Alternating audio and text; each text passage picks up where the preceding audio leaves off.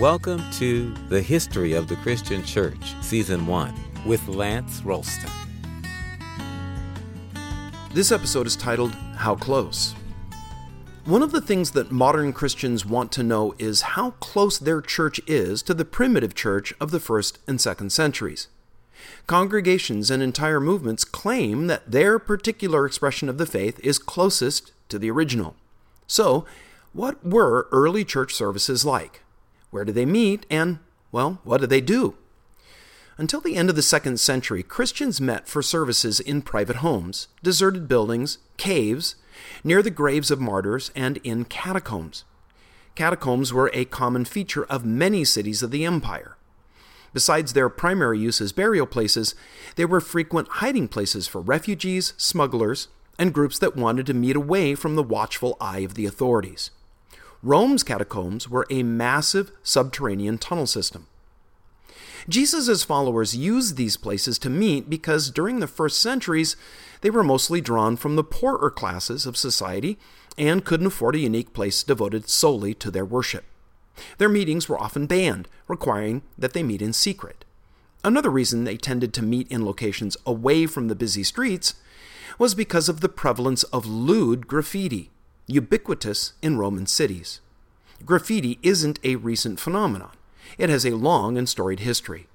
Much of the graffiti encountered in Rome's streets was political cartoons and commentary, but it was also bawdy and offensive to the sensitive morality of many Christians. So they looked for places outside the city to meet where pornography wasn't scrawled on nearby walls. One of the points made by the church fathers known as the apologists, those who answered the attacks of pagan critics, was that Christians had neither temples nor altars because their religion was fundamentally spiritual and needed no place for ritual. Their critics jumped on this lack of religious place as evidence of the silliness of the faith. After all, if God was worthy of worship, they reasoned, wouldn't he require a building? Origen replied eloquently to this attack by saying that Christians were living statues of the Holy Spirit and that each human being was immensely more glorious than any temple made of mere stone. In a significant remark by Justin Martyr, made to a Roman governor, he wrote that, quote, Christians assemble wherever it's convenient, because their God is not like the gods of the heathen, enclosed in space, but is invisibly present everywhere. Unquote. The homes early Christians met in had to have been large enough to accommodate a congregation. Based on what we know about Roman architecture, such a home had a dining hall providing the best place to assemble.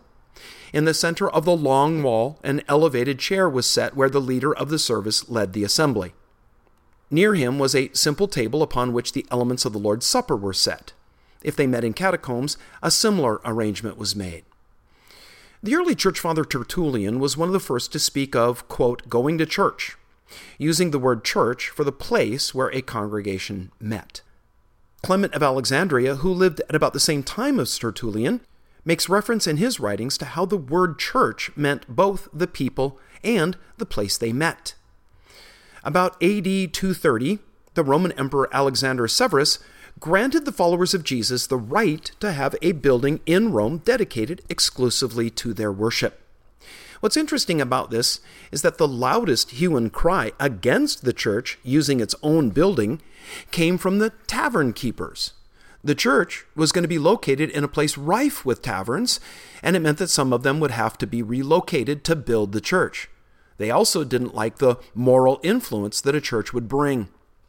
This imperial permission to build a church greatly encouraged other cities around the empire to allow the fast growing Christian sect to build more facilities dedicated exclusively to holding their services.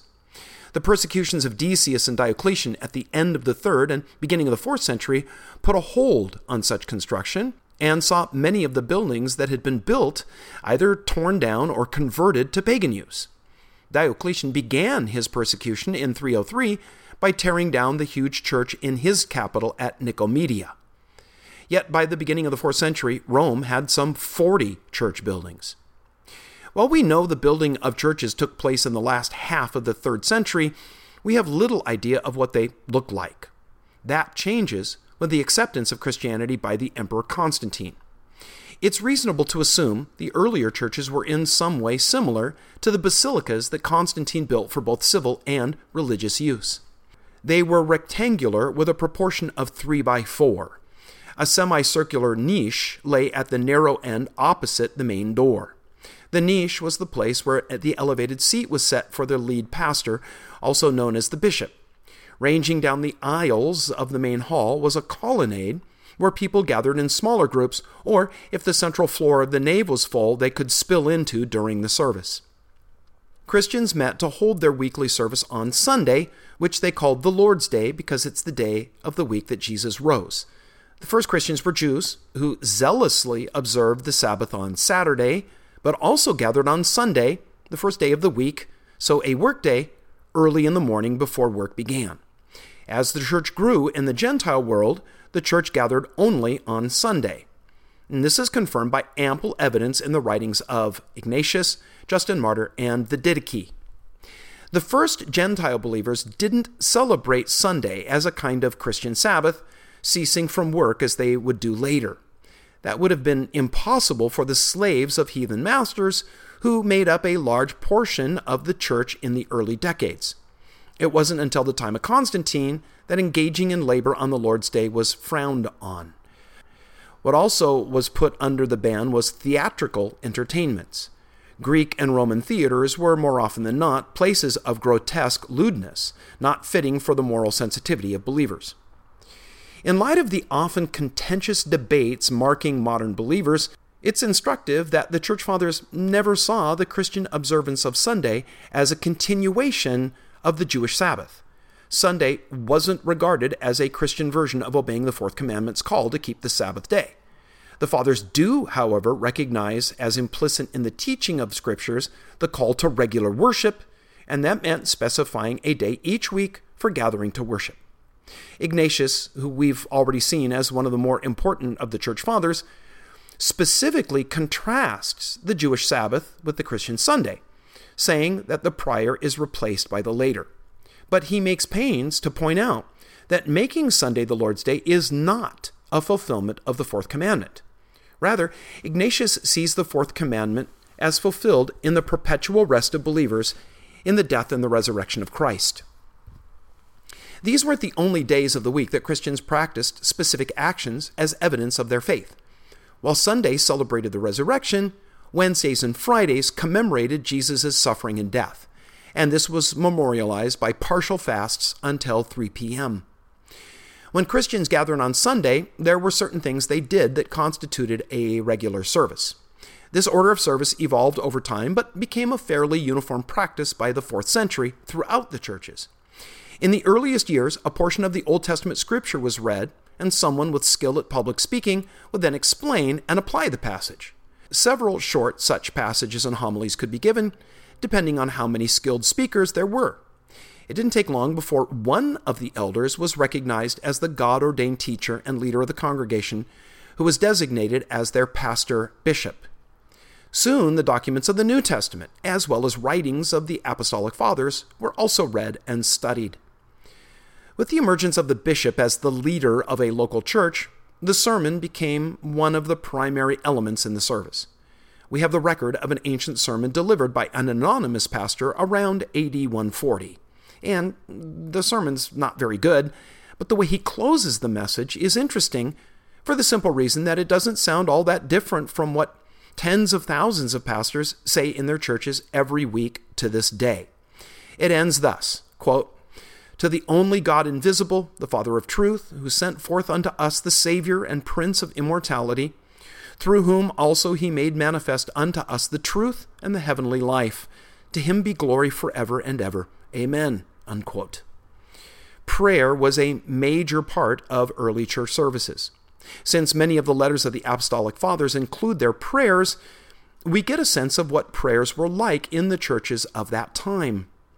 What's remarkable about them is how filled with Scripture they are. Their prayers were based on the revelation of God in the Bible and are appeals to His promises. They prayed for the suffering, for the needy, travelers, prisoners. Uh, they pleaded with God to save the lost, confess their sins, and ask for the preservation of their unity.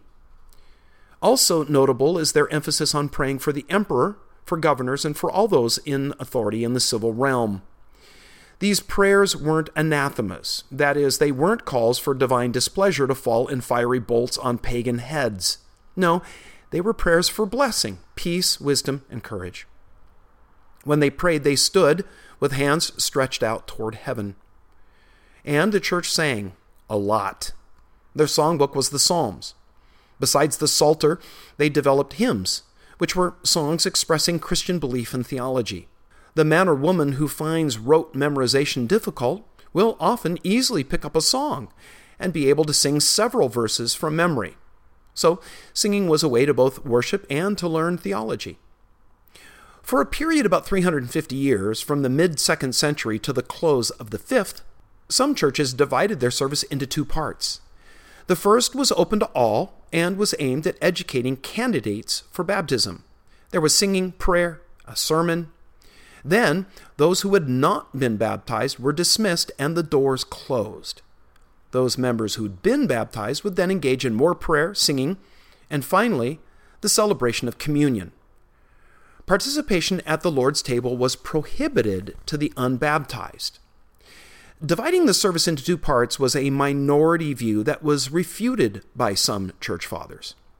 Justin Martyr, in his first defense of the faith to the emperor, marks no distinction for those who could celebrate communion. The growing hierarchical spirit that took root in the church from the mid second century on, and advanced so strongly by Ignatius, seems to also have encouraged the dualism that developed in the church a dualism that divided the congregation between candidates and the elect, with baptism being the dividing line. Another factor that encouraged the development of a second, closed, and secretive part of the service was the challenge that was presented by the Gnostics. The second part of the service, closed as it was to initiates, began to be used in some churches as a time for instruction in what came to be considered deeper spiritual lessons. The Gnostics had their secret knowledge, which proved so appealing to many. And so some churches developed their own brand of esoteric knowledge, things that were thought to be appropriate only for those who had been baptized and could regularly partake of communion. Those who advocated this secretive aspect of church life defended it by quoting from Matthew 7, where Jesus warned his followers against giving what was holy to the dogs and casting pearls before swine. They claim that it's what the apostles meant when they wrote of the distinction of milk for babies, but meat for those of full age, and the difference between those who were carnal and the spiritual. Some historians hold that one reason for the secretive nature of some aspects of church meetings was the simple and practical need for modesty. Primitive baptism was full immersion. Since Christians often went directly from a service to work, well, they had to remove their clothing to be baptized, and that meant the need for privacy, with men and women being separated. By the 6th century, the challenge of Gnosticism was past, and the church was no longer being persecuted. And so, with the pressure off, baptism, while still important, was endowed with less significance than it had possessed during the era of persecution, when the problem of the lapsed framed so much of the debate. For all these reasons, the division of the service into two parts diminished until by the end of the 6th century, the vast majority of churches had just one service, though unbaptized members were told that they ought not partake of the Lord's table. Communion was the central event of each service.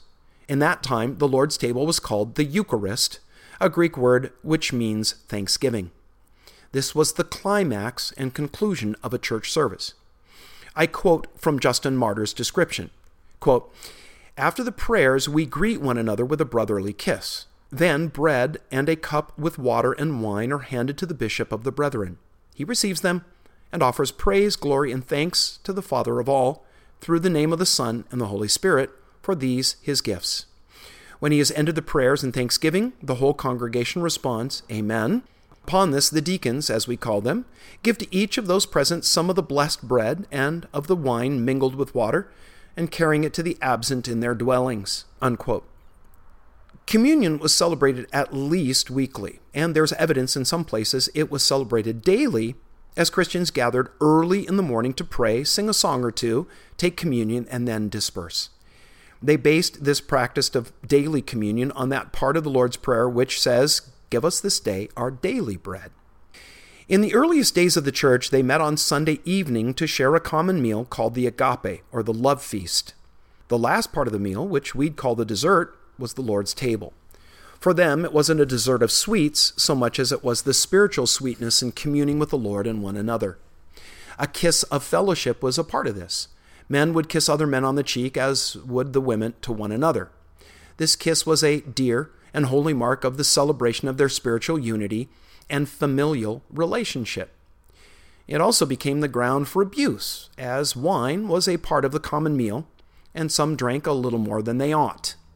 Loosened inhibitions moved some to a, well, less than holy application of the kiss, when the pattern of male to male moved to male to female fellowship. the Apostle Paul addresses the abuse of the agape in writing to the Corinthians, and in other letters reminds the church to keep the kiss holy. The bread used for communion was regular bread, the wine was mixed with water. The deacons handed each person a piece, and they all drank from a common cup. When they ate, they stood, and when the service was finished, the deacons then took the elements to the homes of shut ins and those who were in prison. Many of the Christians of North Africa took some of the communion bread home with them and then used it for private daily communion. As we end this episode, I want to express my appreciation for all who've reviewed the podcast on iTunes. For those who haven't yet, I invite you to head to the Facebook page to give the podcast a like and leave a comment on where you live. You can find it at Communio Sanctorum History of the Christian Church. Thanks for joining us at Communio Sanctorum.